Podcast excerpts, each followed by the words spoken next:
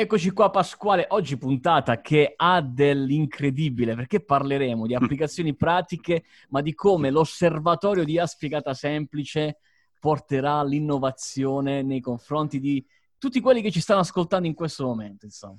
Ciao a tutti, ciao ragazzi che state ascoltando il nostro podcast, benvenuti a questa nuova puntata. Giacinto, oggi una puntata speciale perché insomma siamo un po' nelle vesti di osservatorio oggi in questa puntata. Esatto, questo osservatorio che abbiamo creato, se non è ancora scoperto vai su iaspiegatasemplice.it.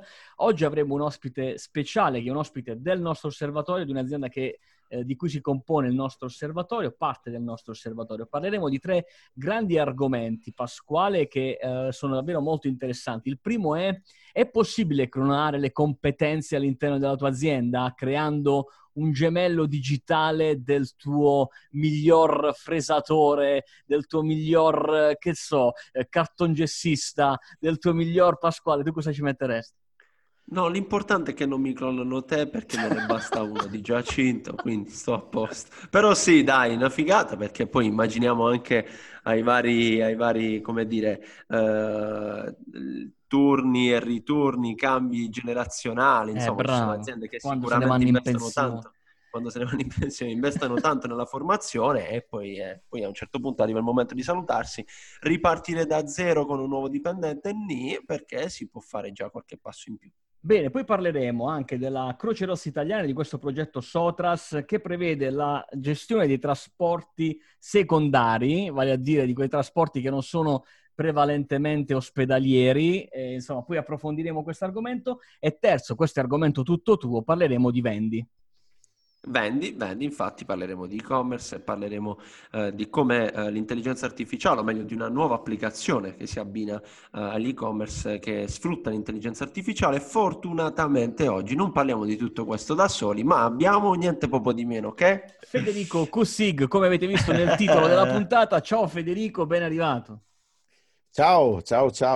Grazie dell'ospitata. Federico, ciao, come stai? Allora, bene.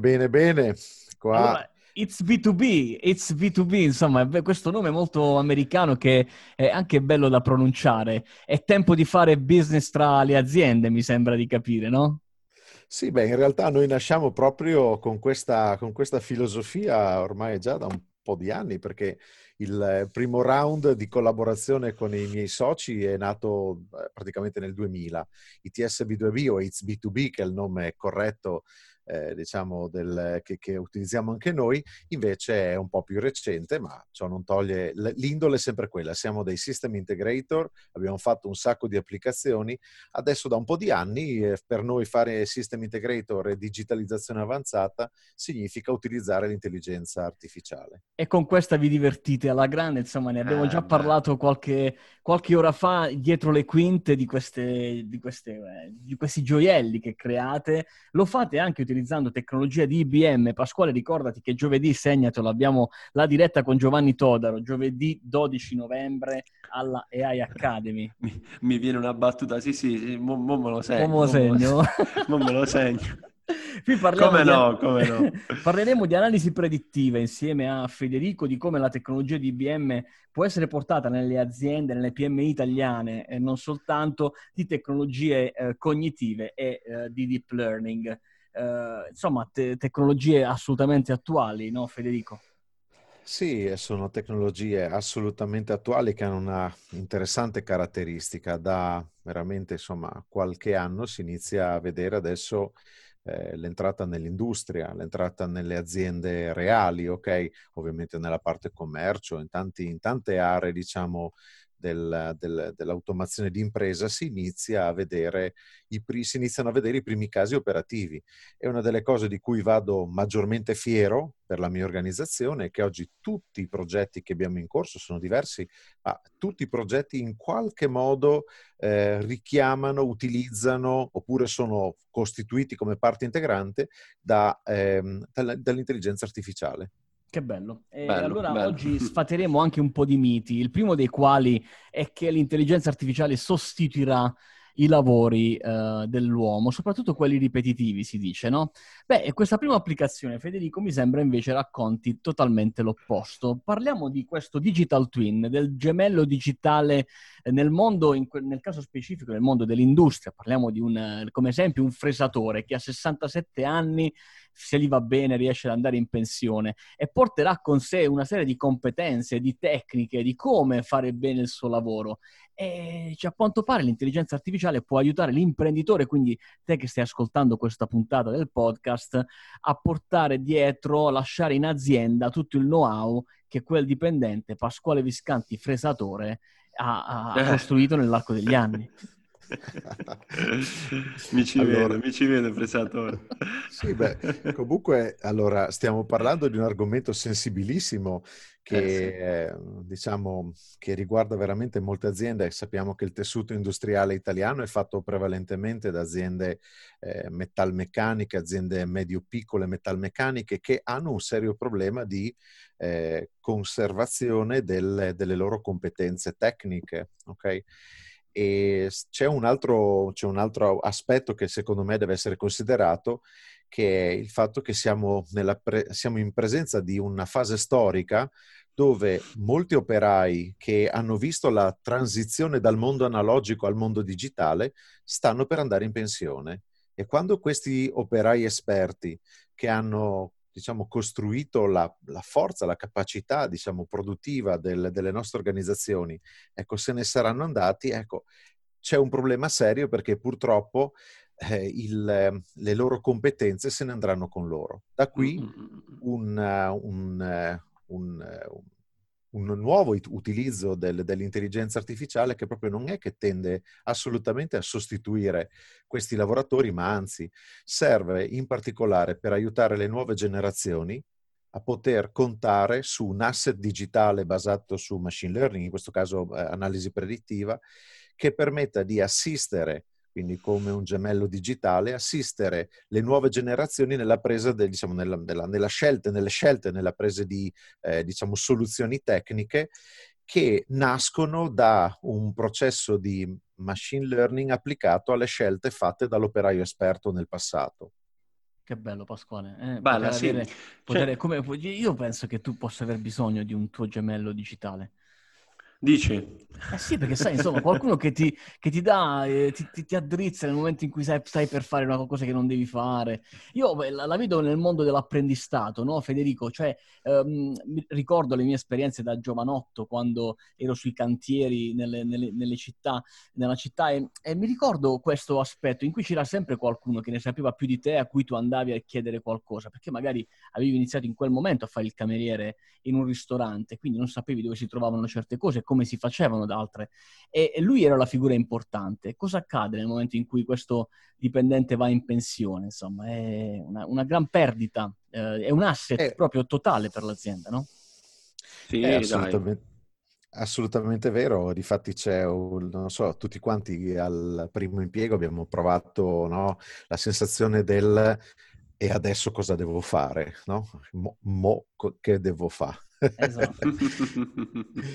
Ecco, allora, vediamo un po' di entrare nel merito di questa cosa, diciamo un pochino più nel dettaglio, per spiegare che non sono solo slogan, ma sono delle cose che sono assolutamente molto concrete. Si tratta sostanzialmente di prendere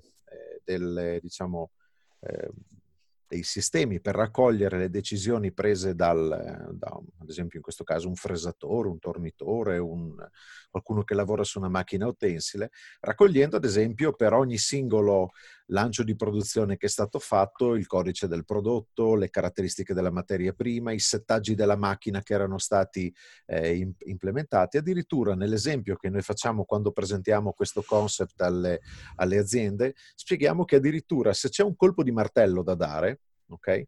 Basta segnarlo, basta che qualcuno segni che su quel lancio di produzione il colpo di martello è stato dato. Così facendo, raccogliendo tutte queste scelte del passato e collegandole all'esito che hanno avuto, quindi positivo o negativo, un tool di machine learning può studiare le scelte fatte, chiamiamo da un operaio del passato, chiamiamolo Mario, ok? Mario è il nostro operaio storico sulla sessantina, prima che vada in pensione si inizia questo percorso di raccolta delle scelte fatte appunto operate da Mario, in modo tale che quando arriverà Giovanni, il neoassunto, anche diciamo terminato il periodo di sovrapposizione, il periodo di prima formazione, potrà contare sulla memoria storica, un asset digitale, ok, che conserva la memoria storica di tutte le scelte del passato, fatte da Mario. Così facendo, quando arriverà di nuovo un certo prodotto con una certa combinazione di materia prima, non esattamente la stessa, perché questa è la bravura, questa è la parte interessante dell'intelligenza artificiale, cioè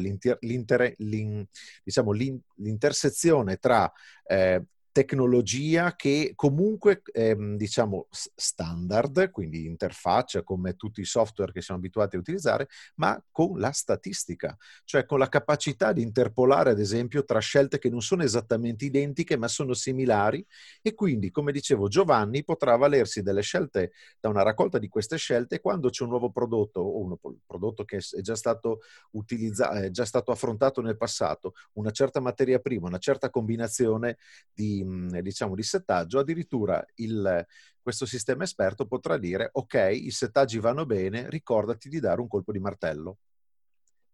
Fatto così, fatto in questo modo, sull'esperienza che già acquisito.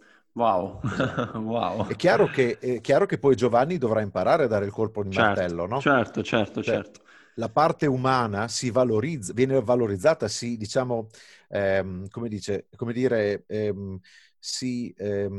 evolve grazie alla capacità che hanno questi tool di mantenere la memoria storica e di non perdere questa memoria storica, cosa che succede ad esempio nel tempo, no? Magari un primo passaggio di consegne da un operaio esperto a un neoassunto funziona, dal passaggio successivo la cosa si perde. Ecco, questi tool nascono con il concept alla base di preservare il knowledge aziendale. Questo è il vero motivo per cui vengono implementati. Mi piace particolarmente questo passaggio che hai appena detto. Io la vedo, sai, quando Giacinto stai guardando un film e c'è quella scena in cui c'è il maestro e il discepolo, poi il maestro non c'è più e il discepolo deve stare lì, c'è questo spirito comunque del maestro che è nell'aria e lo guida, arriva la vocina, sì. vai che ce la fai, vai. Tipo togli la cera, metti la cera. Bravo, esatto. Federico, per dare, come dire, un po', ecco, per chi in questo momento ha ascoltato queste nostre parole ha detto ma forse questa cosa può funzionare per me, può funzionare per la mia azienda. Quali sono secondo te le aziende o comunque le attività che sicuramente ne possono trovare un grande beneficio adottando questa soluzione? Poi magari altre indirettamente, però quelle dici per voi sicuro. Ma guarda, io credo che la vera differenza la faccia la capacità dell'azienda di mettersi in ascolto dei dati, cioè raccoglierli ed ascoltarli, ok? Perché se i dati riescono a parlare, e grazie all'intelligenza artificiale i dati parlano, e noi poi ci mettiamo in ascolto dell'intelligenza artificiale, riusciamo a fare delle cose meravigliose. Il problema è questo, quindi. Non è tanto un problema di settore, è un problema più che altro della capacità delle organizzazioni di capire l'importanza della raccolta del dato, della conservazione, della manutenzione del dato stesso. Quindi volendo comunque trovare degli ambiti applicativi, sicuramente le aziende metalmeccaniche, le aziende industriali di produzione, in particolare quelle che lavorano in serie, che quindi sono, di loro natura, sono portate a fare delle cose in sequenza continuamente, certo. Quindi hanno una certa, capacità anche di manifestare fenomeni che si ripetono nel tempo, ok? Però questo è un esempio, perché altri esempi, quello che vedremo tra poco, invece si applica, la tecnologia è similare, ok? Il tool informatico da cui si parte è lo stesso, però addirittura siamo nei servizi. Esatto, e come in questo caso non è l'obiettivo sostituire il fresatore, l'operaio specializzato, anche nel prossimo caso che guarderemo, Pasquale, non è l'obiettivo quello di sostituire la persona che al sesto piano deve farsene le scale per portare giù il paziente da trasportare in ambulanza. Però c'è un però, no? C'è un però, è vero, siamo diciamo, purtroppo abituati a guardare un po' di ambulanze in giro, forse in questo periodo qualcuna di più, e non sempre, fortunatamente, queste ambulanze le incontriamo per strada sulla base di emergenze. Ci sono anche dei trasporti non super emergenti, ma piuttosto fanno un lavoro importante, quello per esempio di accompagnare dei pazienti da un'abitazione ad un ospedale piuttosto che altro. Sono trasporti, come dire, come li possiamo chiamare, Federico? Secondari. Di emergenza? Secondari, perfetto. Sì. Ma comunque è bello sapere che c'è dietro un tool, e adesso ci racconterai, di intelligenza artificiale, che ci dà, come dire, una sorta di monitoraggio sull'efficienza e sulle tempistiche che possono essere rispettate sulla base di un modello che, come ci hai raccontato dietro le quinte, può essere praticamente applicato in ogni parte d'Italia, perché poi anche in questo caso, imparando dai dati, lo si può portare da Altamura in provincia di Bari, piuttosto che Udine, piuttosto che Roma, eccetera, eccetera. Di che cosa si tratta? Di che cosa stiamo parlando? Allora, hai centrato esattamente il punto. Il nostro, diciamo, cliente, che è Croce Rossa Italiana, comitato di Udine, ci ha chiamato chiedendo cosa si poteva fare per migliorare la pianificazione dei trasporti secondari. Appunto, sono tutti quei trasporti non con non a sirene spiegate, come si dice, ok? Mm-hmm. Quindi proprio i casi in cui da una casa bisogna andare presso una casa, bisogna andare a ritirare un paziente che poi deve essere portato in ospedale, oppure un trasferimento tra un ospedale e un altro e cose del genere. Il punto era questo prima del nostro arrivo, che quando si manifestava una richiesta, okay, c'era un operatore che attraverso un'interfaccia software, perché comunque erano già organizzati loro, già con un ottimo livello di raccolta del dato, difatti da qui siamo partiti noi, ok? Chiamava l'operatore iniziava a fare sulla base della propria esperienza alcune stime, e in base a queste stime dichiarava dentro questa applicazione dal parcheggio al punto di raccolta del paziente staremo mezz'ora, poi per caricarlo 20 minuti, poi per portarlo alla destinazione un'altra mezz'ora, per portare il paziente all'interno del reparto presso la destinazione altri 20 minuti e poi il ritorno. La somma di tutti questi tempi dava la somma del tempo del trasporto da pianificare.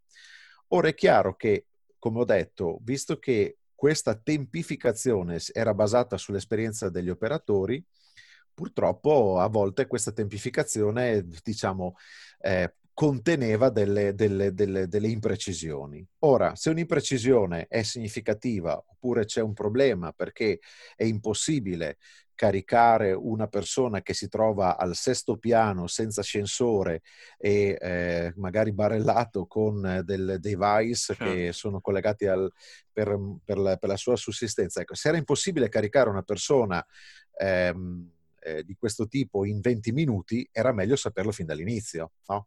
Allora da lì io ho fatto una verifica per analizzare se c'erano dei dati, e c'erano, pensate, 250.000 record contenenti trasporti del passato. Wow. Quindi e questo ovviamente non dipende dalla non è dipende dalla nostra capacità, certo. I dati c'erano già, ok? Noi abbiamo trovato un modo per valorizzare tali dati, fare machine learning sulle scelte del passato, sugli eventi del passato, ok? E scoprire, ad esempio, che c'erano delle correlazioni tra patologia, presenza, peso della persona, piano, presenza dell'ascensore, sue complicazioni dichiarate già fin da subito, cioè malattie pregresse o cose del genere, se era barellato, se poteva camminare, il tipo di deambulazione. Mettendo assieme tutti questi valori, sostanzialmente siamo riusciti a trovare delle correlazioni che ci hanno permesso di migliorare sensibilmente la capacità di predire quello che sarà il tempo di salita e di discesa dall'ambulanza del paziente, appunto. Quindi abbiamo Abbiamo unito questo con un po' di Google Maps, che ci sta sempre bene, per poter pianificare meglio i tempi di trasporto, ok? Tenendo conto del, diciamo, degli orari, tenendo conto dei chilometri. Questo loro lo fanno bene, loro lo fanno veramente bene.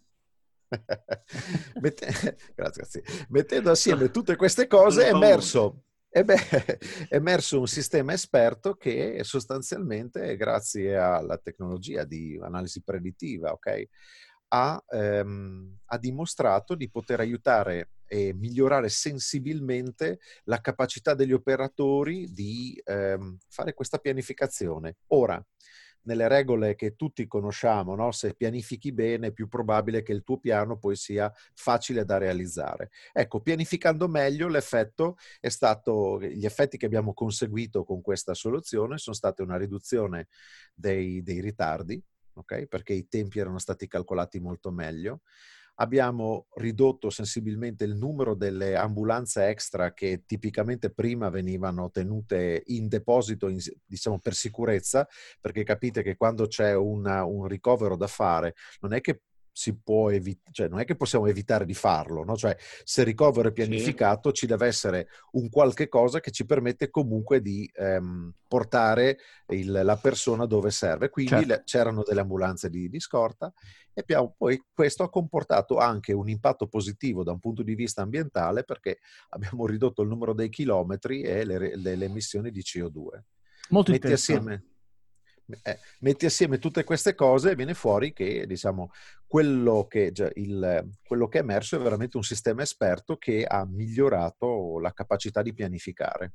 E tra l'altro Pasquale ci racconta, Federico, sempre dietro le quinte, che abbiamo parlato di un progetto legato alla Croce Rossa Italiana, ma è decisamente replicabile in tutte le croci, Croce Rossa, Croce Verde, Croce Bianca, insomma chiunque gestisca attività di trasporto di pazienti, ma anche, trasporto di organi, trasporto di animali e così via. Certo. E tra l'altro l'altra cosa interessante è che si riesce ad abilitare, grazie a questo progetto, un modello di sharing dei dati, cioè un lavoro di raccolta dati che ha creato la Croce Rossa Italiana sezione Udine, che può essere utilizzata anche come da contratto, immagino, anche dalle altre Croci Rosse e così via, no? Corretto, Giacinto, hai citato questa cosa che è uno dei punti di cui penso di poter andare più fiero in questa implementazione, perché abbiamo realizzato uno dei paradigmi che si sentono spesso e volentieri, nei convegni, no? In futuro le nostre organizzazioni guadagneranno dai loro dati. Esatto. Ecco, in questo caso siamo riusciti a creare valore, a rivalorizzare, okay, la base dati, quei 250.000 trasporti del passato fatti proprio da Croce Rossa Udine. Con questa soluzione acquisiscono un nuovo valore. Perché? Perché quando andremo a installare questa applicazione presso un'altra organizzazione, questa organizzazione potrà utilizzare, ovviamente ci sarà una royalty che viene riconosciuta, certo, a chi ha prodotto questi dati, e da qui il valore, okay, che viene riconosciuto.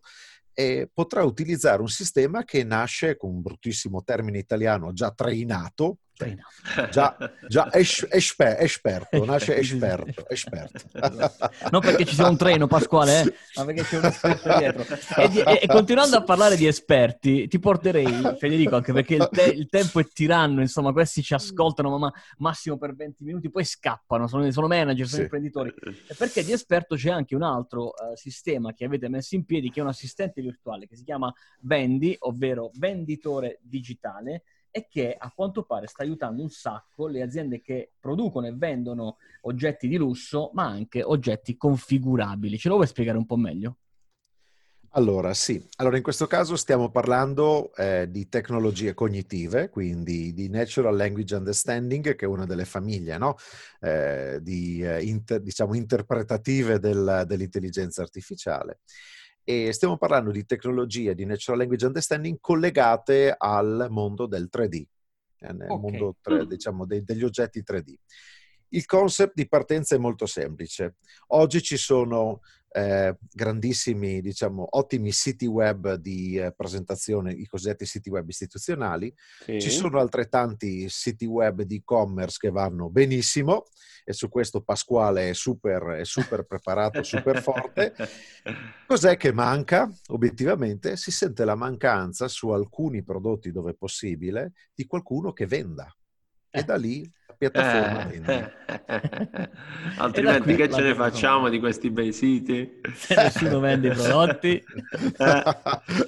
Allora, diciamo, se voi pensate allo scenario del un negozio, ok, dove sono esposti tutti i prodotti e qualcuno è seduto alla cassa e nessuno che vende, ecco, questo è più o meno il panorama che vediamo oggi. Da qui l'idea di creare un venditore digitale. Cosa fa un venditore quando entra un nuovo cliente nel negozio? La prima cosa che fa, gli fa i raggi X, no? Come lo scanner, lo scannerizza, esatto, dalla punta del capello fino ai piedi, lo guarda, lo scannerizza.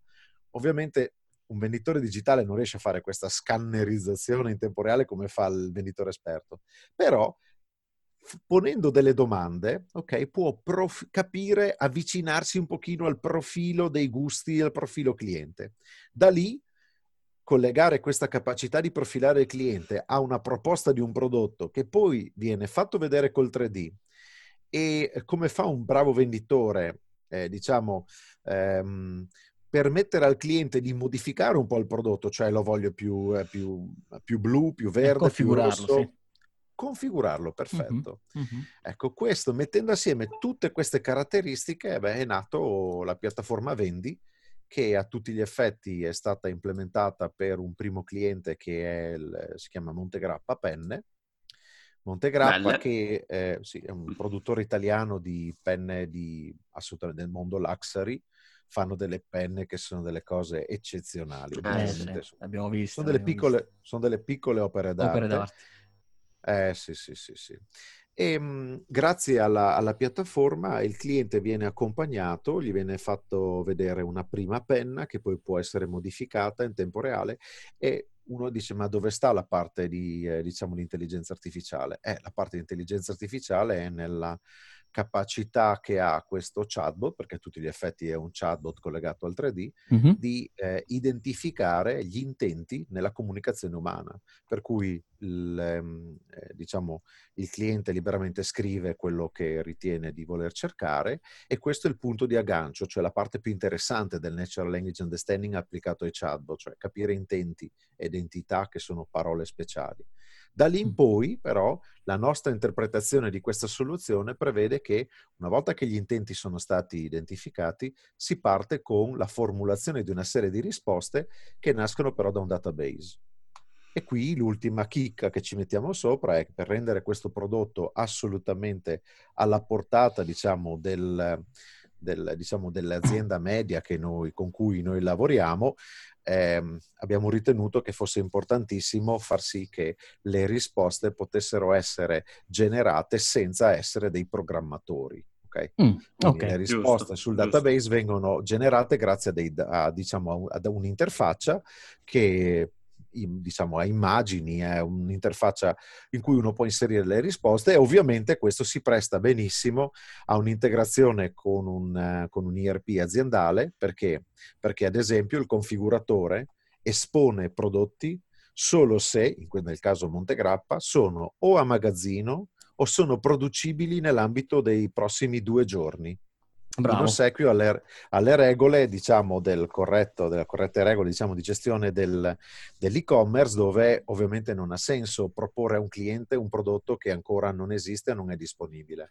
Bene, giusto. Federico, insomma, argomenti molto interessanti. A me, Pasquale, quello che piace di più è sfatare tutti quelli che magari prima d'ora stavano immaginando che il loro settore era differente, come la tua banca e che invece hanno scoperto in realtà la possibilità di poter applicare l'intelligenza artificiale, gli assistenti conversazionali anche nella proposizione di oggetti complessi, configurabili, di lusso, che magari possono costare anche migliaia o diverse migliaia di euro. Noi siamo arrivati al termine di questa puntata del nostro podcast, ma prima, Pasquale, diamo qualche coordinata, perché insomma, se nel frattempo ti abbiamo stimolato curiosità, interesse rispetto a questi argomenti di cui abbiamo trattato, cosa dovrà fare?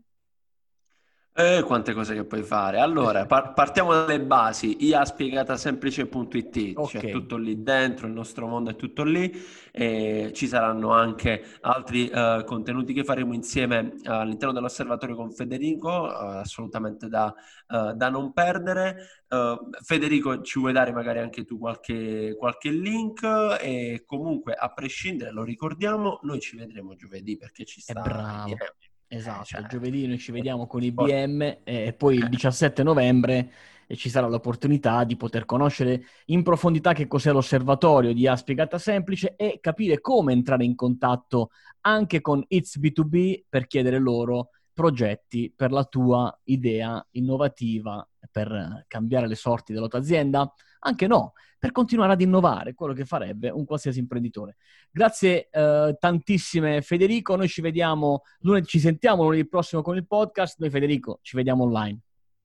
Grazie, grazie ragazzi. Ciao ciao. Ciao.